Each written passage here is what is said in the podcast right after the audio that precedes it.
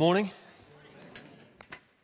Oh, Bible upside down isn't a good start, is it? It's sort of a, that, will be interesting reading that. Um, uh, my name's Paul. Uh, I'm one of the pastors at King's Hastings. It's a real privilege to uh, be with you today. Uh, I've known Richard for many, many years now, and uh, good friends. And uh, he's come and served us over in Hastings a couple of times, preaching, and he's always been a real encouragement. So it's it's great to be with you and see what God's doing and enjoy your wonderful building that you've had for a couple of years now. Um, absolutely, uh, it's absolutely brilliant. Um, yeah, um, my family is, isn't in here, but you'll have to just trust me that they are here with me somewhere. Um, so I'm married to a lovely lady called Chloe. Um, I've got four boys. Um, Charlie, who is uh, 13, and uh, then Joshua and Ethan and Freddie, who is six. And I think they're out enjoying the, the children's work and the youth work at the moment, which is absolutely, uh, absolutely great. Um, we were praying for you guys this morning. We were praying that God would bless you and be with you and uh, strengthen you. They also prayed very fervently that God would help me so that uh, I'm a blessing to you and uh, that, it, that it goes well. So, uh, um, and I'm sure, I'm sure it will. If you've got your Bibles, if you could turn please to Exodus chapter 3. Um, it's, it's, a, it's a passage that sort of come back to me on and off throughout the year, really. It's something that's been very provoking for me um, as I've led in Hastings, and, and I'm, I'm really hoping and trusting that it will be a blessing to yourselves as well as I, as I communicate um, this morning. So, Exodus chapter 3, and we're going to read the first uh, 12 verses. I'm reading from the NIV. I'm not certain quite what you'd normally read here, but uh, I'm sure you'll follow along anyway. Now, Moses was tending the flock of, of Jethro, his father in law, the priest of Midian. And he led the flock to the far side of the desert, and he came to Horeb, the mountain of God. There, the angel of the Lord appeared to him in flames of fire from within the bush. Moses saw that though the bush was on fire, it did not burn up. So Moses thought, I'll go over and see this strange sight, why the bush does not burn up. When the Lord saw that he'd gone over to look, God called to him from within the bush, Moses, Moses. And Moses said, Here, here I am. Do not come any closer, God said. Take off your sandals, for the place where you are standing is holy ground. Then he said, I am the God of your father, the God of Abraham, the God of Isaac, and the God of Jacob. At this, Moses hid his face because he was afraid to look at God. The Lord said, I have indeed seen the misery of my people in Egypt. I've heard them crying out because of their slave drivers, and I am concerned about their suffering. So I have come down to rescue them from the hand of the Egyptians and to bring them up out of that land into a good and spacious land, a land flowing with milk and honey, the home of the Canaanites, Hittites, Amorites, Perizzites, Hivites, and Jebusites. And now the cry of the Israelites has reached me. I have seen the way the Egyptians are oppressing them. So now go. I am sending you to Pharaoh to bring my people, the Israelites, out of Egypt. But Moses said to God, Who am I that I should go to Pharaoh and bring the Israelites out of Egypt? And God said, I will be with you. And this will be a sign to you that it is I who sent you. When you have brought the people out of Egypt, you will worship God on this mountain. Let's just pray and then we'll dive in.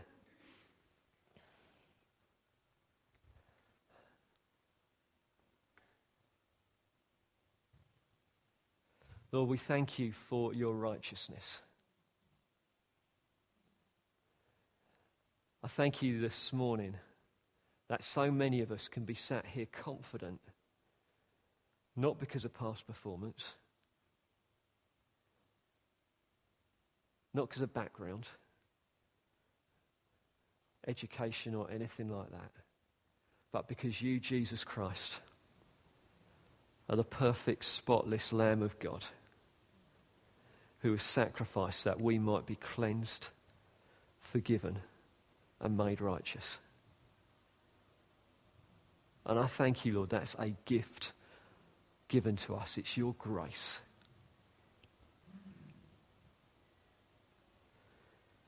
I pray, Lord, that that will really soak into our hearts today, that we see it afresh. I pray, Lord, that as I speak, please help me to communicate well. Please help me to know where to linger and where to move on. I pray, Holy Spirit, will you be very active in all of us? Open our hearts, open our minds to your word. I pray, Lord God, that we will get this morning what you'd have us receive. I pray we'd be active hearers. We ask that in your precious name, Jesus. Amen. This is such an exciting passage. And uh, this morning we're going to be looking at God's mission and we're going to look at God's promise. If you don't know the background to the story, about 400 years before this passage, before we read this bit of the story, Jacob and his 12 sons went down into Egypt because there was famine in the land that they were living in. And uh, when Jacob and his sons went down, they were well received by the Egyptians. It all went really, really well. But over, the, over time, over the 400 years, um, Israel, the nation of Israel, grew bigger and bigger. What was just 12 sons, 70 in all, grew to be a mighty nation of hundreds of thousands of people, to the point actually where Pharaoh and the Egyptians started getting intimidated. So they started to oppress Israel. They enslaved them. And by the time we pick this story up now, um, Israel is in a terrible state. They're in a lot of trouble, and we're going to look at that in a minute. They, they are in all sorts of mess.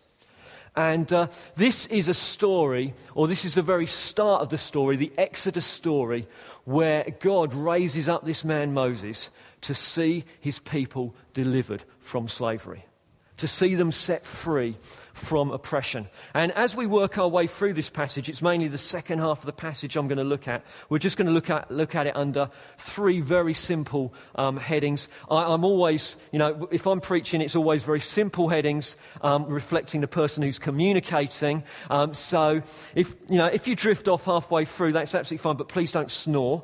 Okay, that, that can be off putting. But you'll find it very easy to find out where you, you should be as we work our way through. So we're going to look at God sees, we look at God initiates, and we're going to look at God's promise. So the first thing is under God sees. He says, God sees Israel's misery.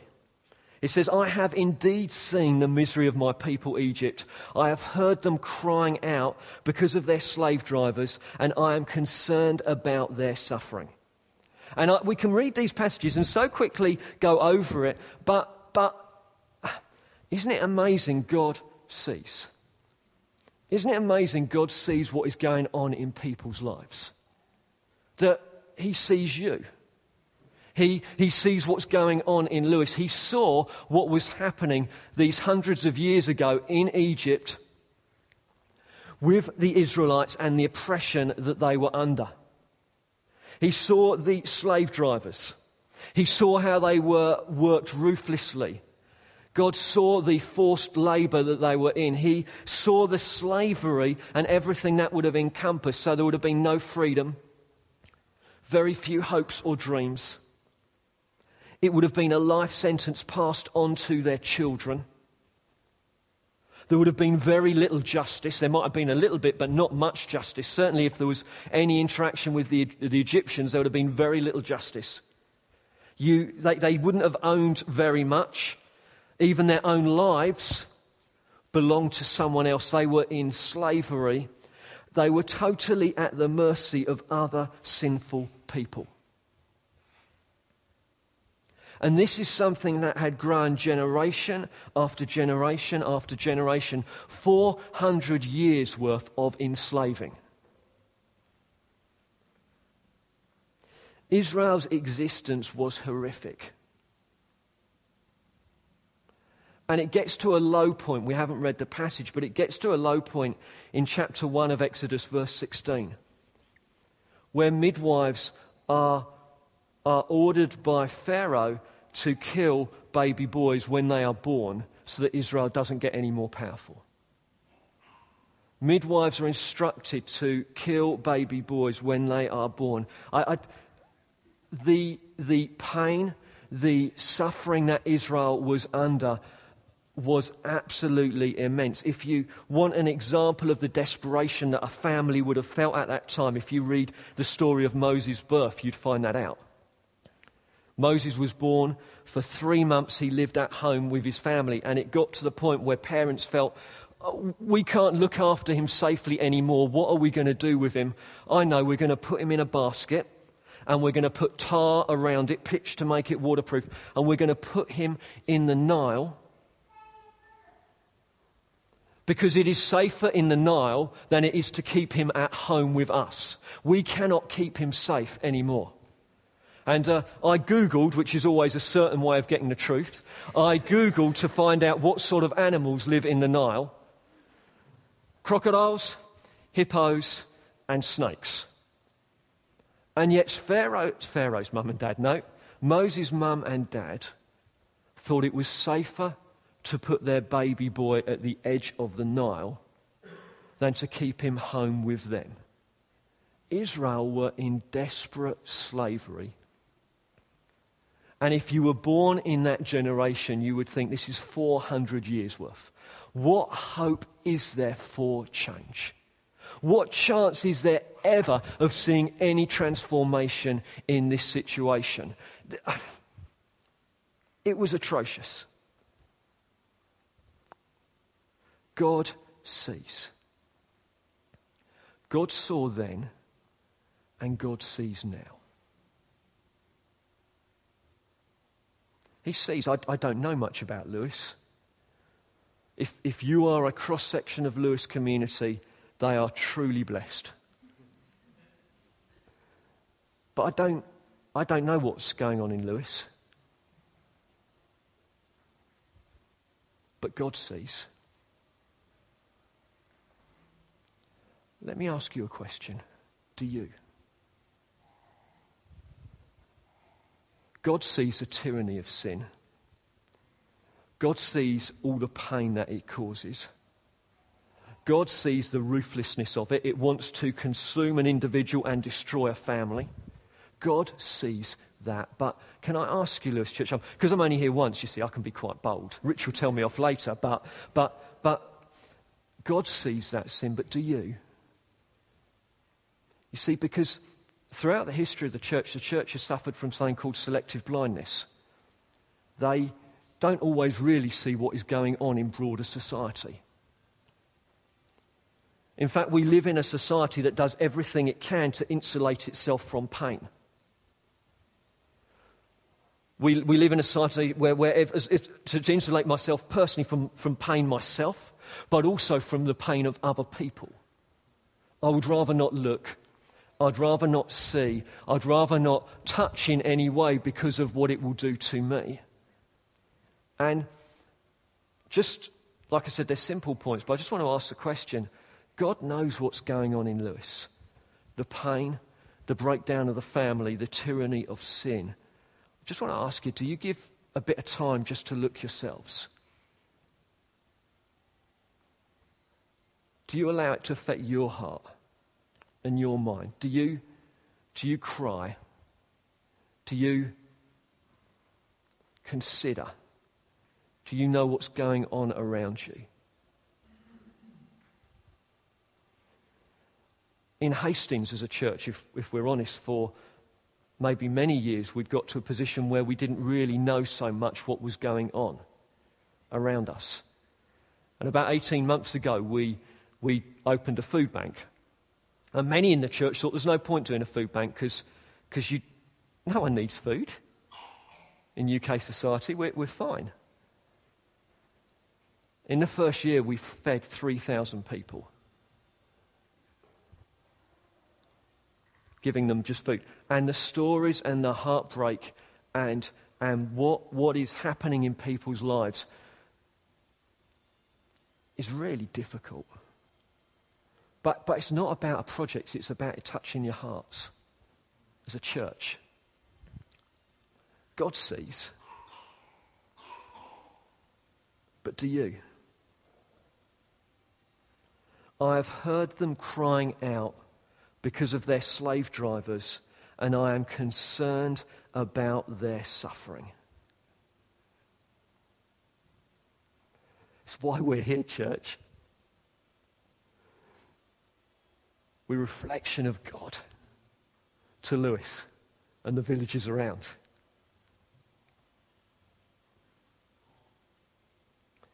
God sees. And then he initiates. He turns up and he says to Moses, I have come down to rescue them. Always be nervous if you feel God saying something along the lines of that, because you'll see a little bit later on that although God has come down to rescue them, he's got an idea of using someone to do it.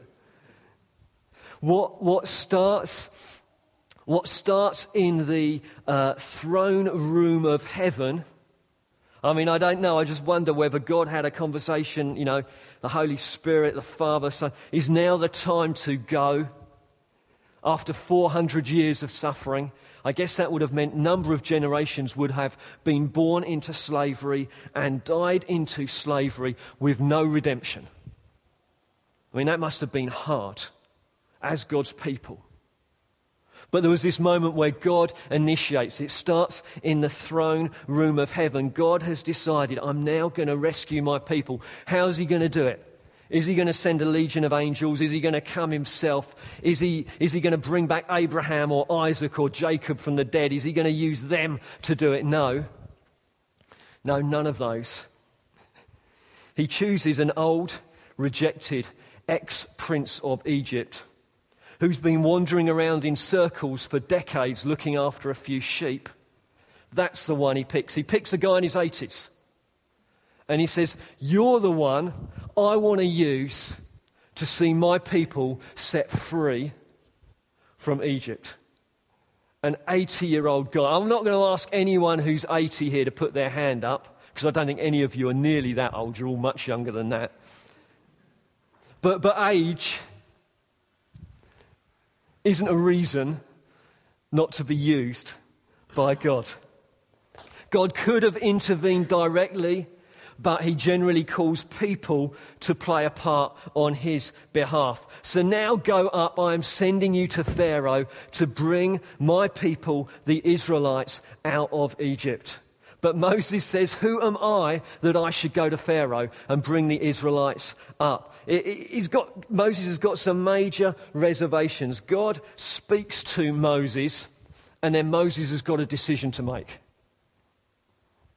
You see, you might think, if you've seen the Prince of Egypt, you might think that the real battle started you know, when, when, God tur- when Moses turns up before Pharaoh and, and he says, you know, God's God says, let my people go. And then he throws the staff down on the ground. It turns into a snake. That's when the battle really starts. That's when, you know, Mo- Moses is socking it to him. Or maybe when he turns the Nile into blood. Or there's a plague of locusts. Or there's hailstones the size of cricket balls coming down. That's when the battle really started. The battle started at the burning bush when God said to Moses, I want you to go. Hundreds of miles away from Egypt, in private, God got hold of Moses and he says, I want to use you. The battle started there. And so often, for most of us, the battle starts in our own time with God as God calls us to follow Him. And we have that decision as to whether we're going to or not.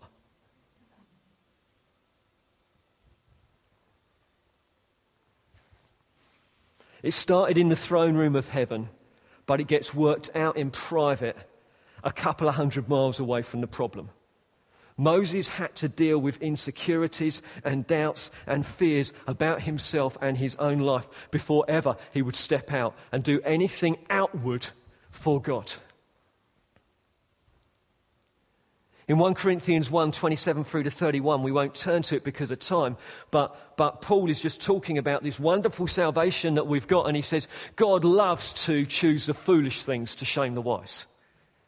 God loves to choose the weak things to shame the strong. He loves to choose the things that are not to shame the things that are. So that in the end, God gets all of the glory. And it's the same then, and it's the same now. God, God loves to choose people, not who are maybe the most equipped or the best able or are full of all the most gifts and talents, but He loves to pick people who will say, Yes, I will go.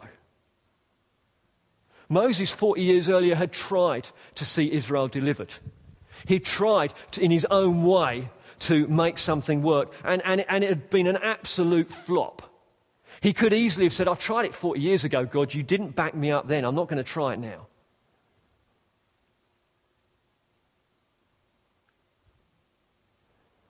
The battle for Israel's freedom started up a mountain when God spoke to Moses. And I wonder if, for some of you, if I could be so bold as to say,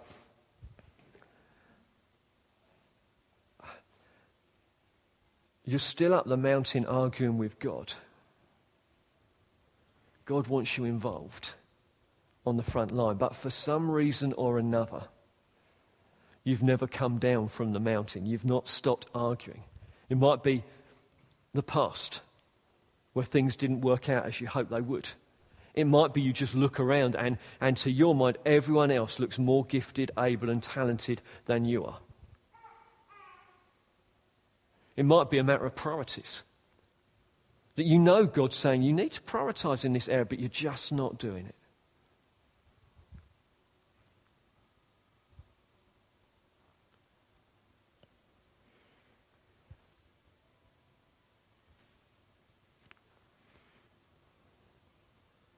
We just pray. Is that right?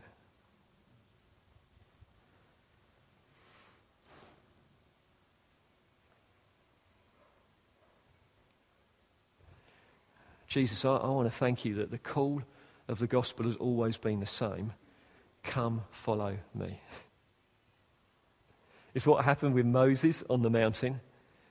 It's what happened to Peter 2,000 years ago, and the decision is still the same. For those guys on Alpha, it's come, follow Jesus. And I just want to pray, Lord, if there are any people here today that are battling with God. They know they are. Through circumstance, through doubt, through cynicism. Lord, I ask you this morning it would get nailed. I pray decisions would be made today that no longer am I going to have a foot in two camps, but no, I'm following Jesus. He's called me to follow him. He has got first place in my heart and I'm going to work it out on the ground now. I ask you for that. I pray for the conviction of your Holy Spirit. I pray, Lord, by your grace, there will be no corner left. no room to try and wriggle out. Because we know in the end, Lord, following you, Jesus, that, that's grace. That's blessing. That's fulfillment. That's security.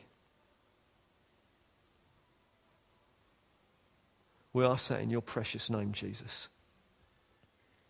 Amen.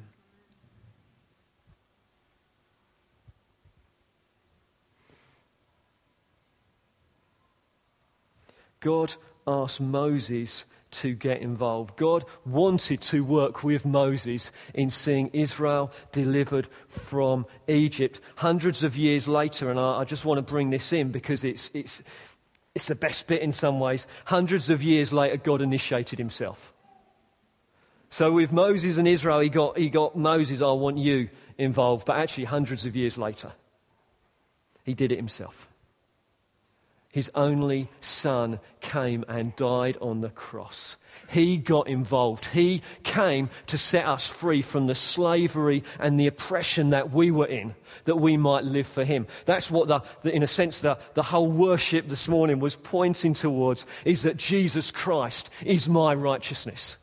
He's, he's, he's my um, Christus Victor. He is the mighty one. He is the glorious one who has set me free from my sin that I might live for someone else, for God Himself.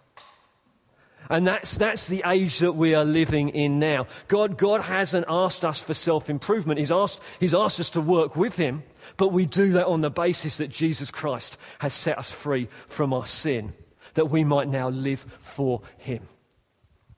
God himself stepped in. It says in 1 Peter 2, verse 24, He himself bore our sins in his body on the cross, so that we might die to sins and live for righteousness. By his wounds, you have been healed. No longer slaves, but sons. And that is what God is calling us as a church. Sorry, I say us. I'm too used to preaching in Hastings. That's what God is calling you to be involved in here in Lewes. Is seeing men and women set free from slavery that you might that they might live for him. And then lastly, we've seen God sees, we've seen that God initiates. And then lastly, I think it's the most important bit is God's promise.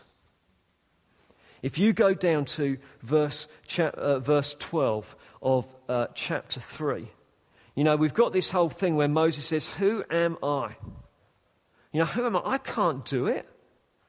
I'm too old. I've tried in the past. It hasn't worked. Come on, Pharaoh, Pharaoh and his mighty army and his chariots and his horses and, and all of that. I mean, I've tried before. I, you know, who am I?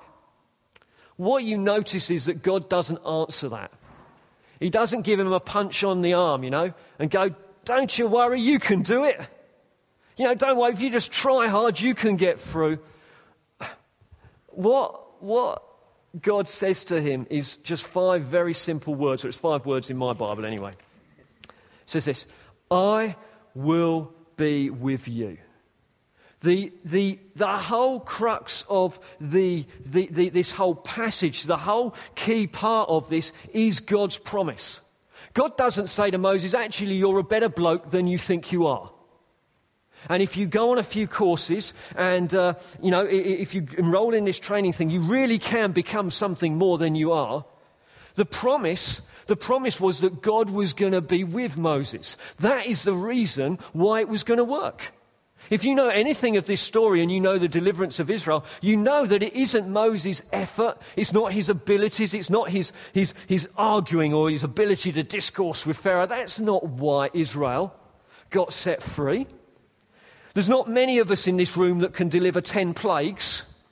You know, anyone will sort of, sort of you know, just rustle, I'll oh, just rustle up a plague. I didn't learn that at university or, or they or, or, were led by the pillar of cloud and the pillar of fire. Now, that's, that's another one. I'm always on the way to work, got that pillar of fire in front of me. Parting the Red Sea. You know, if we can get a bucket of water, are any of you happy to give it a go? You know, just a bucket of water, if you can part it down the middle, you know, that would be quite impressive. Manna from heaven, water from a rock, sun standing still. These, this, these are the things that made up the deliverance of Israel. It was never going to be done because Moses had some great abilities in himself. The reason it was going to work is because God said, I am with you. And, and, it's exactly the same. It's been the same for God's people throughout the ages. When Gideon is hiding, I think he was hiding in a wine press or something like that. God says, you know, stand up, mighty warrior. Gideon says, I'm no mighty warrior. In the end, what made the difference? What, what made the difference? God was with him. And when you look around, and maybe if you look and see some of the. Is, is more of Lewes this direction? Or are you about in the middle? That way. That way over there. So if you look, you look at Lewes and you see what's going on in people's lives and the pain, the debt, the misery, the broken down families, and you see all of that and you think it is overwhelming. How can we make a difference? You make a difference just the same as Moses, the promise. God is with you.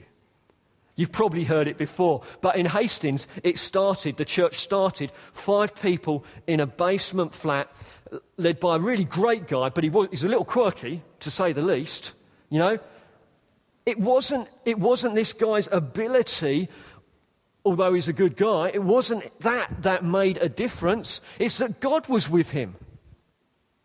And it's the same for yourselves. The, the, the deal maker is the fact that you have God with you.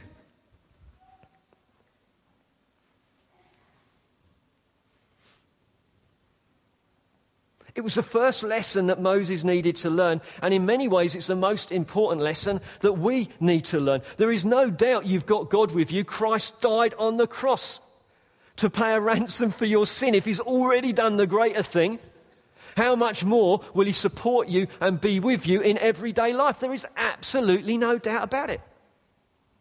But I'm not certain we're always all that convinced about it ourselves in how we talk, how we act maybe what we expect. It's funny, really, because Moses probably didn't need much empowering to look after the sheep. But he did need God's empowering to see people delivered from slavery.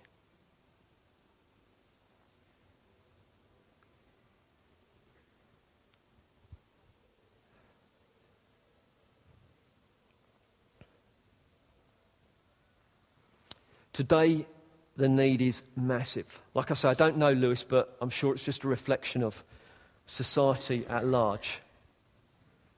It's far beyond our ability or resources.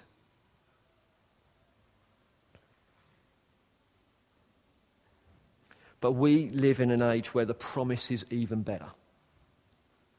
God was with Moses. That is absolutely wonderful. But do you know, as a church, you are the place where God dwells? Not, not this building, but you as a community of people. Ephesians 2, verses 19 through to 22, says that God is building you together on the foundation of the apostles and prophets, that you would be a dwelling place where God lives by his Spirit. You are the dwelling place for God. Now, I'm sure there's some others in Lewes as well. But you are the dwelling place for God Almighty. The promise not just for a few of the gifted or talented, but for all who call on the name of the Lord. The promise is for everyone. The promise of the Spirit, the promise of His empowering, it's for all, it's for the church, it's for us as a community of people. Not, not, a, not a promise for, for, on the back of good works, not on the promise if you're certain degree of holiness, but for a promise for everyone who believes on Jesus Christ as their Lord and Saviour. You're the dwelling place. Not on the basis of law keeping or commands, not to be hidden away behind one meter block of stone of the temple, but wherever two or three gather together in his name, there he is with you. The promise. See, God sees the misery. God has initiated in sending his son, in calling you, ordaining the times and places where you would live. And God has given you his promise the Spirit. It's not saying you've got to search and you've got the promise of the Spirit. He lives within you. You are the very purpose you are here is to be a dwelling place where God lives.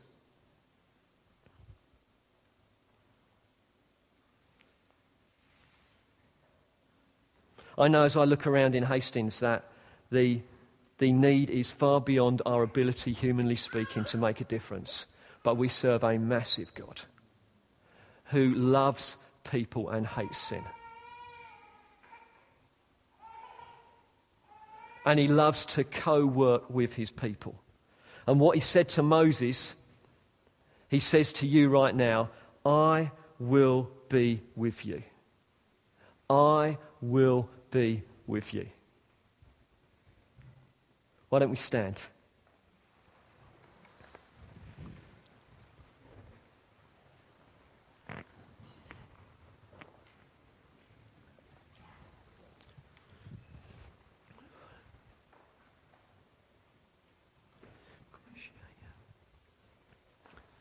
If you feel comfortable to raise your hands, if, if you're a visitor and you've never done that sort of thing before, please don't feel any pressure to do it. But if you feel comfortable to, it's just a sort of a expressing an openness to God and what God uh, wants to do.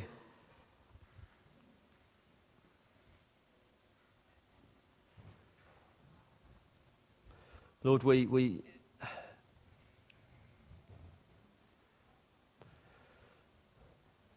Lord, we look and we, we marvel at how you called a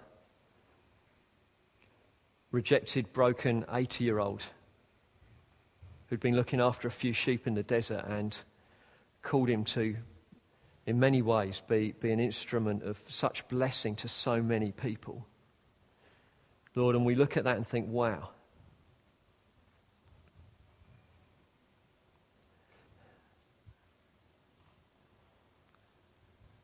I thank you, Lord God, that we're called to be a Moses people that expresses your love, your freedom to a generation that are enslaved in sin. I thank you, Lord, that you see and you care. I thank you, Lord Jesus, that you have initiated, and I thank you that you have empowered. And I just want to pray for this dear church. I, I ask you, Lord God, that if they don't see, I pray, Lord, that they, you would open their eyes to see what, what you see. When it comes to the pain around them. I pray for those that maybe feel that they've written themselves off. I, I ask you even now that you'd speak into their hearts your acceptance, your pleasure, your calling, your desire that they would be involved. And I just pray, Lord God, will uh, your dear church here be freshly empowered by your Holy Spirit for the mission you've got for them. I thank you, you've not left us alone, but you sent your Spirit to empower us. And I, I've, I do pray, Lord, that you'd empower us now, but I pray actually more, Lord, that you would empower us tomorrow morning as we go to our workplaces, as we talk with our friends. I pray, Lord God, that you will give us great boldness to share about you. Great boldness to demonstrate something of your love and your grace. I ask that in your precious name, Lord Jesus. Amen.